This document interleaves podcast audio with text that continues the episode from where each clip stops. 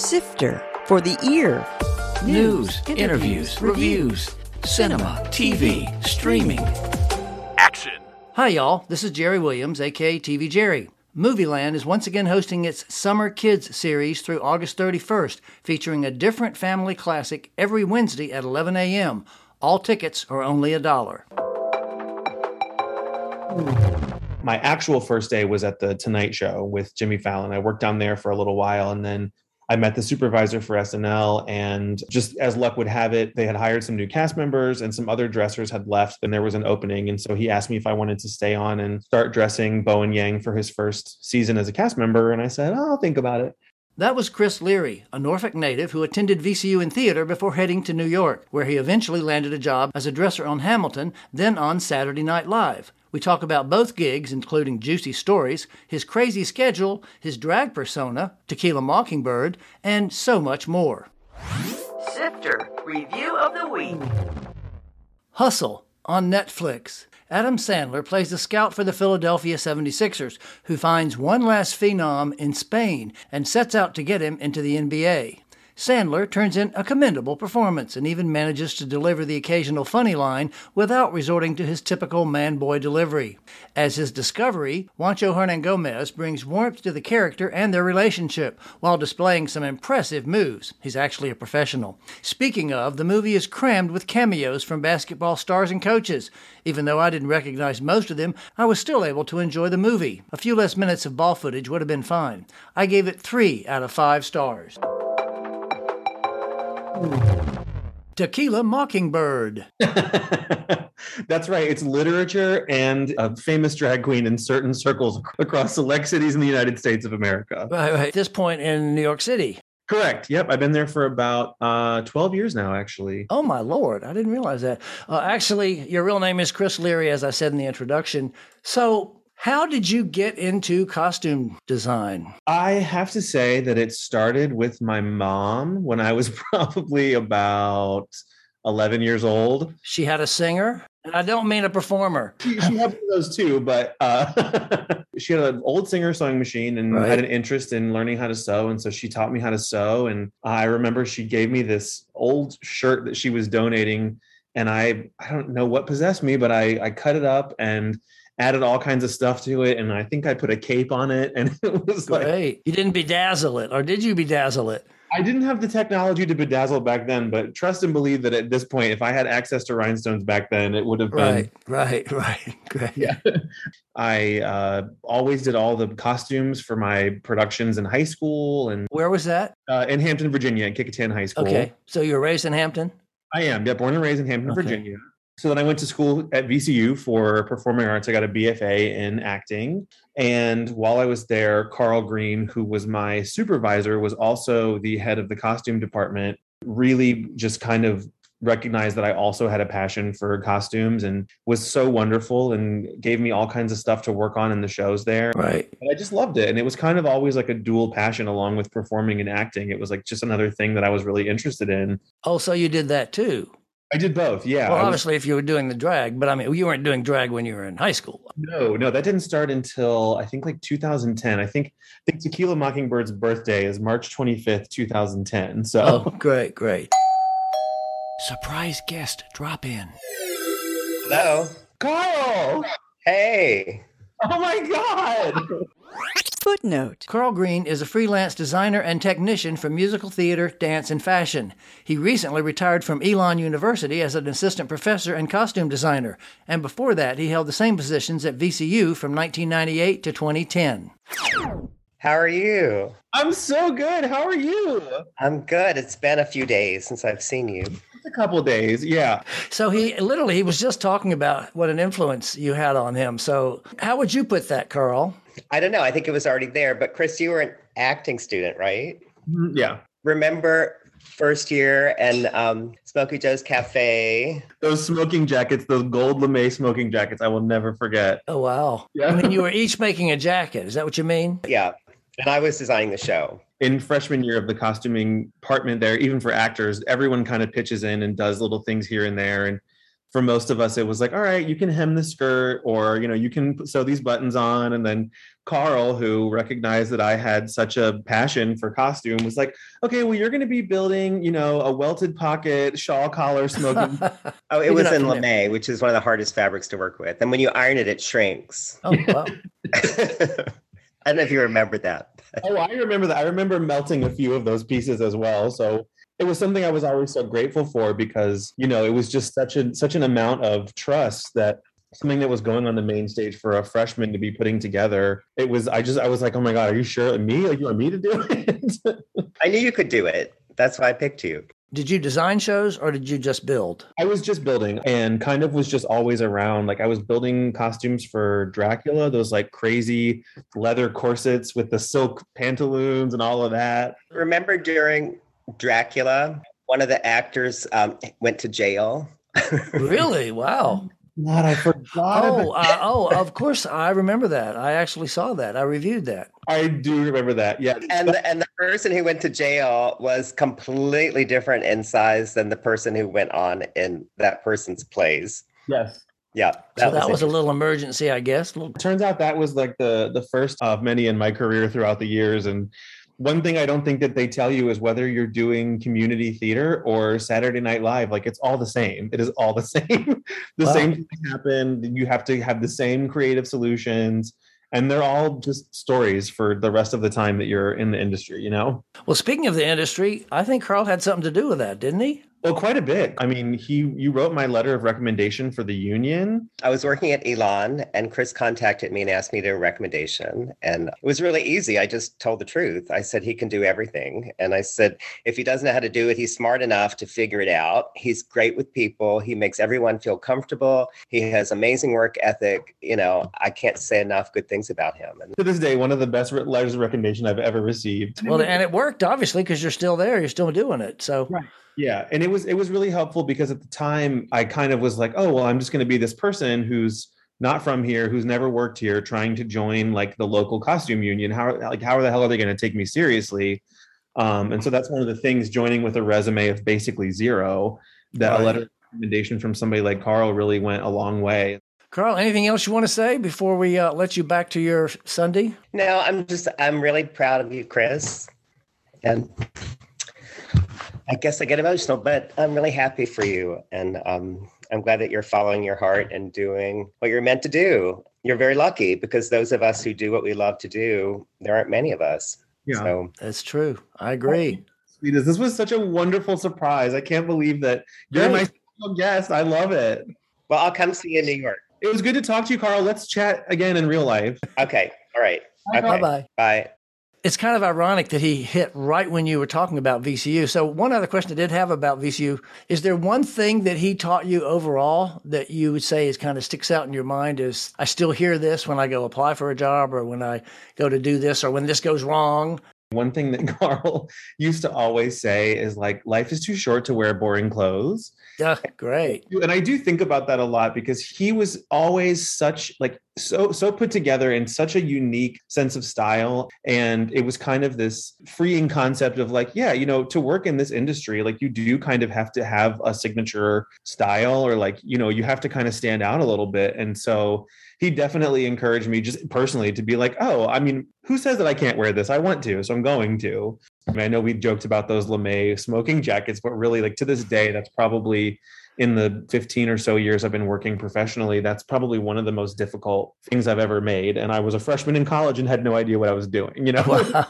Speaking of college, now you said you were a performance major. When did the, the theater performance bug hit you? I don't know, childbirth? yeah, right, right. I'm pretty sure I came out just like belting a high G, like, oh, that's hilarious. I, I come from like a family of kind of natural performers. You know, my dad is such an animated like weirdo, just like I have turned out to be.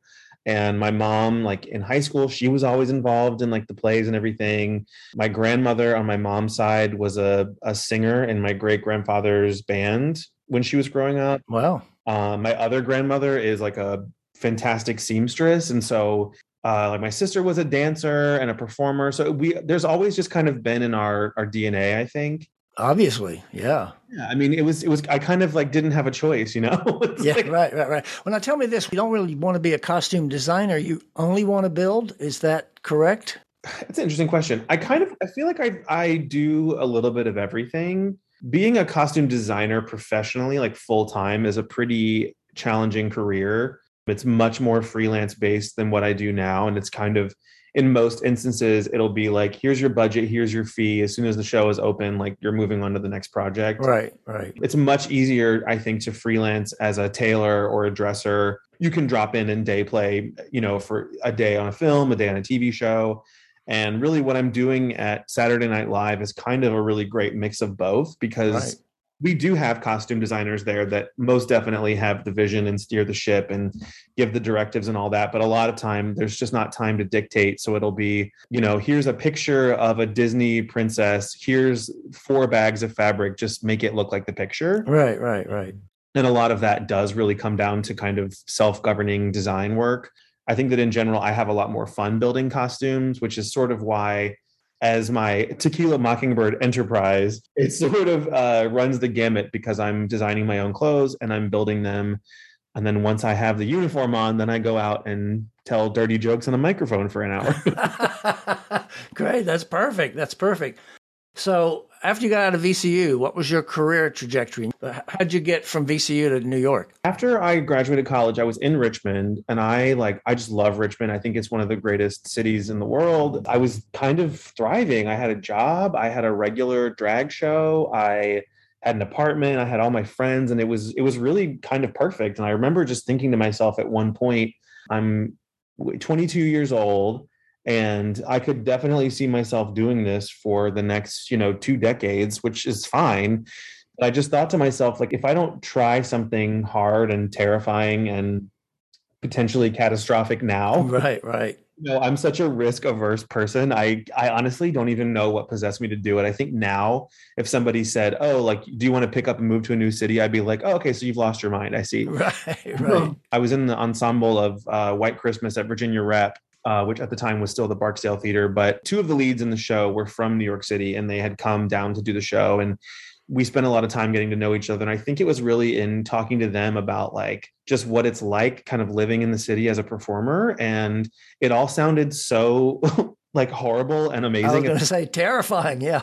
it was like none of the stories were good. It was all kind of like, here's all the reasons why you shouldn't Right. I was like, great, that sounds perfect. Sign me up. So that January, one of the girls that was in the show, she had a friend who was looking for someone to sublet his room. And so I really just kind of packed up my stuff and my mom drove me up in her car through a blizzard to get there. And Great. and in like four feet of snow and was just like, what the absolute fresh hell have I gotten myself into?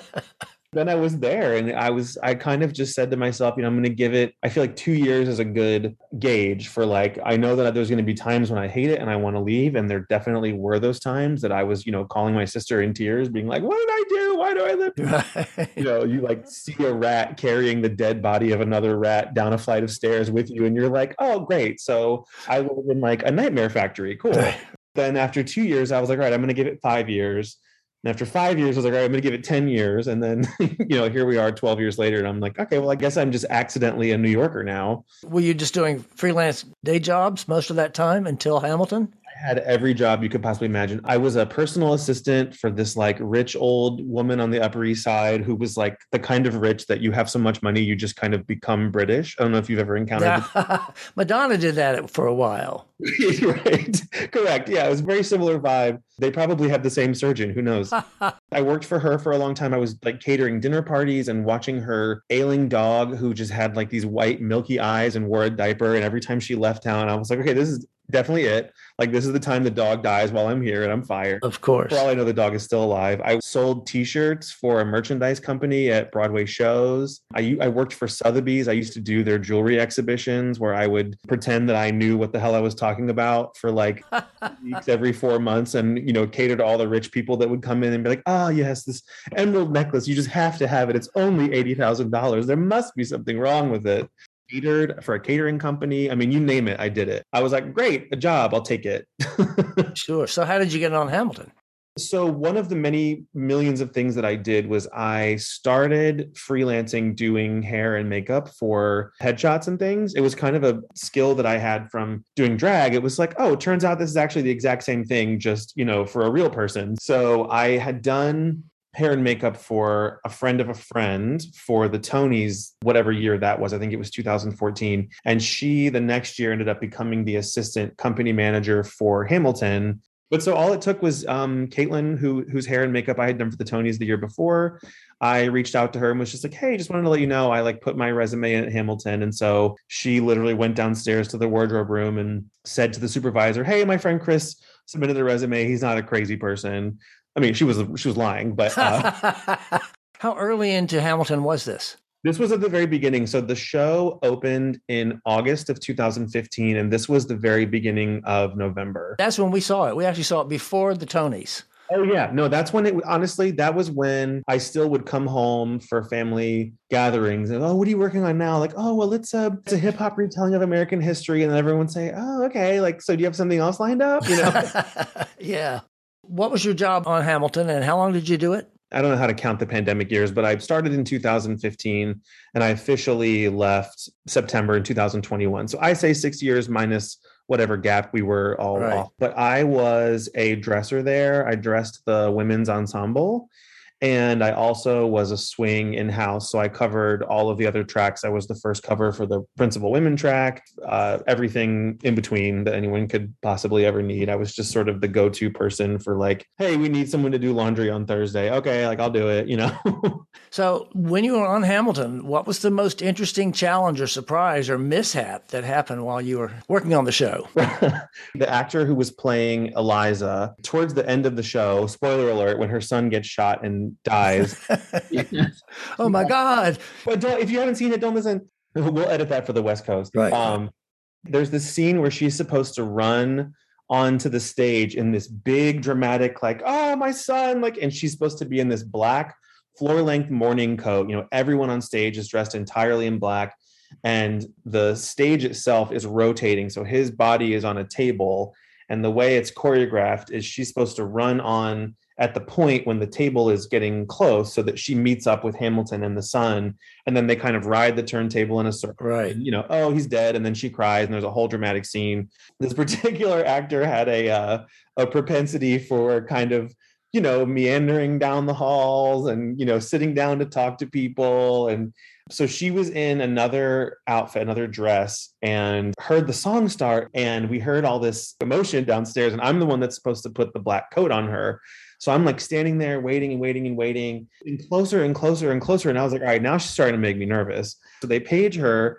And it's like we're talking, we're seconds away from when she's supposed to be making this entrance. And there is literally no way to cover it because nobody else on stage is talking, no one else is singing. So here she goes running up the stairs in her next costume change, which is like a floor length teal velvet gown. Good grief. She has no shoes on. She's missed the turn for the turntable. Oh so no. Running on stage with her stocking feet in this like teal robe and has to run across a moving turntable. And then she just had to stand there for the whole rest of the song in this like weird pajama outfit. And then, of course, she goes off stage and she comes on stage for the next scene scene, which is supposed to be 10 years, later. later. Right, right. Same outfit. Um, well, she was poor then. She couldn't afford a new dress. I said, I just said it was like, you know, she was in such a state of mourning that she just hadn't changed her clothes since the night her son. I said that to her right before she walked out on stage, and she walked out on stage laughing because she couldn't hold it together. Well, she certainly pulled focus in that teal dress. Well, she every- sure did. I mean, it was it was the best. And so, like I said, from time to time, I will just text her and be like, "Happy Tuesday! Just thinking about that time that you missed your entrance and did an entire song with no shoes on, like on Broadway." Oh, some of your Insta pictures. Did you get to go to the Tonys for Hamilton? That was such an insane day. I think I don't think people realize when you're on a show that's doing the Tonys, it is truly an all-day affair because you still have a show. So most of the time for wardrobe, your call time is like five or six o'clock in the morning on Sunday this is after you've done seven shows. So at Hamilton, the show would come down at like 11 o'clock at night. And then I would stay to do the post show laundry for like another hour. So I'm leaving at midnight, going home, and then I'm back at like six o'clock in the morning the next day. We all got on a giant charter bus and went up to the Beacon Theater to do like a tech rehearsal, dress rehearsal. So we basically do our entire Tony's performance in a set of costumes and then come back to the theater. Everything has to be washed and turned over for the actual matinee that takes place at three o'clock. Wow. I remember going up and taking a nap in one of the boxes in the theater. I, I actually remember having this moment where I was just like, the theater was completely dark. It was just a ghost light on stage. I really just like took a second to kind of drink all of that in and then chugged a Red Bull. And then we went and did the, did the matinee. Good old Red Bull. As soon as the matinee comes down, you have to get completely like redressed and made up into glam squad because all the girls had their hair done because pretty much everyone was nominated in the show. And then each of us was assigned to an actor. So I was working with Chris Jackson. He and I were really good friends at the time. And he played George Washington. He was wonderful. I say we are really good friends at the time. We're still good friends. I didn't mean that to sound a big falling out. Alert page six. But I was kind of assigned to be with him to get him into his red carpet tux, back into his George Washington stuff, back into his red carpet things, because all the nominees had to be seated. So the Tonys are really kind of this very crazy, like reunion of all the shows. You know, the buses pull up into these big tents, and then all of the shows and their ensembles are lined up in the breezeway and everyone gets to see each other and it's just this huge like love fest. And then you know you go on you perform you do your thing. And then we were really lucky because our company managers had the foresight maybe because they knew we were going to take home a few of those little I was going to say yeah they probably figured it was going to be a but they had blocked off a bunch of hotel rooms at the hotel above the Beacon Theater. So we were very lucky. Everyone else had to stay on the bus. But our whole company got to have the luxury of going up to the hotel rooms. And you know the men's ensemble was in one room the women's was another. There was like and they had trays of like like food and we were watching the Tonys on the live feed upstairs. So we're in these rooms just like half dressed in costume, watching all of our colleagues like win one thing after the other. And it was just the coolest thing. And so then after then, once all that was done, the award ceremony was done at like midnight we had to go back to the theater to start washing all the clothes because then that was two sets of clothing that had been worn that day. And then all of us got ready into our our sunday best. i was gonna say what were you wearing? I, I, had a beautiful um, dolce and gabbana gold jacket that was on loan from a friend of mine. And we went it was the first time tavern on the green had been reopened. It had closed before and it was the first reopening. It was it was to this day probably the best after party for anything i've ever been to Questlove was DJing, and it was just like the happiest, most joyous night I've ever had. And we partied until the sun came up. And when the sun was rising, they started playing, you know, morning music, and we had mimosas and little French toast bites. And it was just, I remember leaving that with my friend who was my date, and it was like maybe seven o'clock in the morning and we're heading across the Queensboro Bridge back to Queens to go home, and everyone is you know in their work clothes, and we're all in you know got your fancy like, duds on attire. And then you got your first movie gig. Tell us about it. From Hamilton, I got my first job doing a movie, which, of course, in true like you know good luck fashion, turned out to be a Spielberg film. So right, right, West Side Story.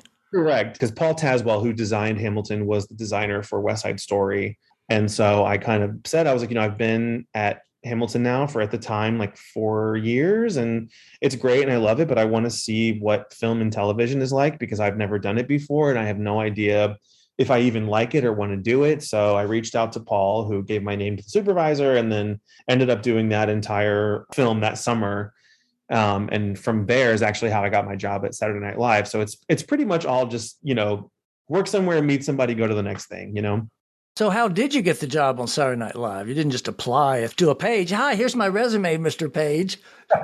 No, I just I made a phone call to Daddy Lorne and just said, "Hey, I'm looking for a job." Here you go, Mr. Michael my, my friend Ray Kiley, who is the assistant supervisor, he was working on West Side Story as well. And he and I just kind of hit it off. We became really good friends. And he had said to me, you know, hey, like, I, I think you'd be a good fit for us at SNL. I'm going to just pass your name along and get you some days working at NBC so that you're kind of in the system. Uh, when you work for any of the NBC shows that are at 30 Rock, you kind of work for the, the network and not so much the each individual show. Right. My actual first day was at the Tonight Show with Jimmy Fallon. I worked down there for a little while and then I met the supervisor for SNL and started doing some work in the summer, like some pre production kind of stuff. Just as luck would have it, they had hired some new cast members and some other dressers had left. There was kind of some switching of the guards and there was an opening. And so he asked me if I wanted to stay on and start dressing Bowen Yang for his first season as a cast member. And I said, oh, I'll think about it Uh, well, of course, he was not Bowen Yang yet. I mean, you know, he Well- wasn't the Bowen Yang we know now. that was a it was a really challenging year because I was still working on Broadway as well. So my supervisor, who was just the nicest man on the planet, I you know there's a theme here. It turns out becoming successful in your career does not happen alone. You're always surrounded by people who are incredibly supportive and want to give you the opportunities to further yourself in your career. And Scotty Westervelt, my supervisor at Hamilton, had always said to me, you know, you're only going to be a better person employee dresser what whatever if you have the chance to do other things. And you know he said the show's not going anywhere. Hamilton will always be here which is true. And you still do go back and do days on that, don't you? Some. yeah yeah. I'm actually subbing there next week which is going to be great. But it's he he was he was really wonderful about giving me the opportunity to go do other things. Uh during whatever the production schedule was at snl i was filling in all of the days off with work back at hamilton. So i would do like three or four weeks of production at SNL and then have a Monday off and then go into eight shows a week at Hamilton. And so it was kind of this very unsustainable. Insane would be the word I was thinking. Correct. And to be honest, I mean, if it hadn't been for COVID, who knows? I might still be trying to do that to myself. But COVID was the whole thing that kind of told me, I was like, oh, yeah, you can actually, you're allowed to step away and take a break. You don't have to fill every single waking moment with a needle and thread in your hand. Uh, well, so how, how was working with Bowen? Oh, it's wonderful. He's wonderful. We had such a great relationship because he and I were both starting at the same time. He had been a writer on the show. So he kind of understood the mechanism that was SNL, but he'd never been a cast member before. And I obviously had never dressed anybody on that show. And that's it's a very interesting place to work because you really do have a blend of the television side and the live theater side. It was sort of a, oh, all, all the skills that I have cultivated at this point are now kind of coming to a head. He and I hit it off right away. We have a wonderful working relationship we have our like let's sit in the dressing room and drink red bulls and complain about things in the world and Right. You know, Chris was so much fun and had so many great stories that I've created two shows featuring him. This was just the beginning of his stories about working at Saturday Night Live. We'll continue the interview getting deeper into SNL, his drag persona, Tequila Mockingbird, and his take on the new RuPaul series. All that will be next week. There are pics of Chris in drag and more on the webpage at tvjerry.com. Coming soon. In theaters. Minions The Rise of Gru, the latest animation from the Minions world. The Forgiven. Ralph Fiennes and Jessica Chastain star as a wealthy London couple who are involved in a tragic accident. Official Competition. Penelope Cruz and Antonio Banderas star as two egocentric actors who are brought together to star in a movie. Mr. Malcolm's List. This will surely be called Bridgerton on the big screen because it sure looks like that show. TV and streaming. The final two episodes from this season of Stranger Things on Netflix, and they'll run almost four hours. The Terminal List on Amazon stars Chris Pratt as a Navy SEAL on a one man mission. The Princess on Hulu, Joey King plays a medieval princess who fights her way out of an arranged marriage. Would It Kill You to Laugh on Peacock, John Early and Kate Berlant star in this sketch comedy series. This is Jerry Williams. Thanks for listening. For more Sifter, including literally thousands, Thousands of reviews. reviews. Visit tvjerry.com. That's a wrap.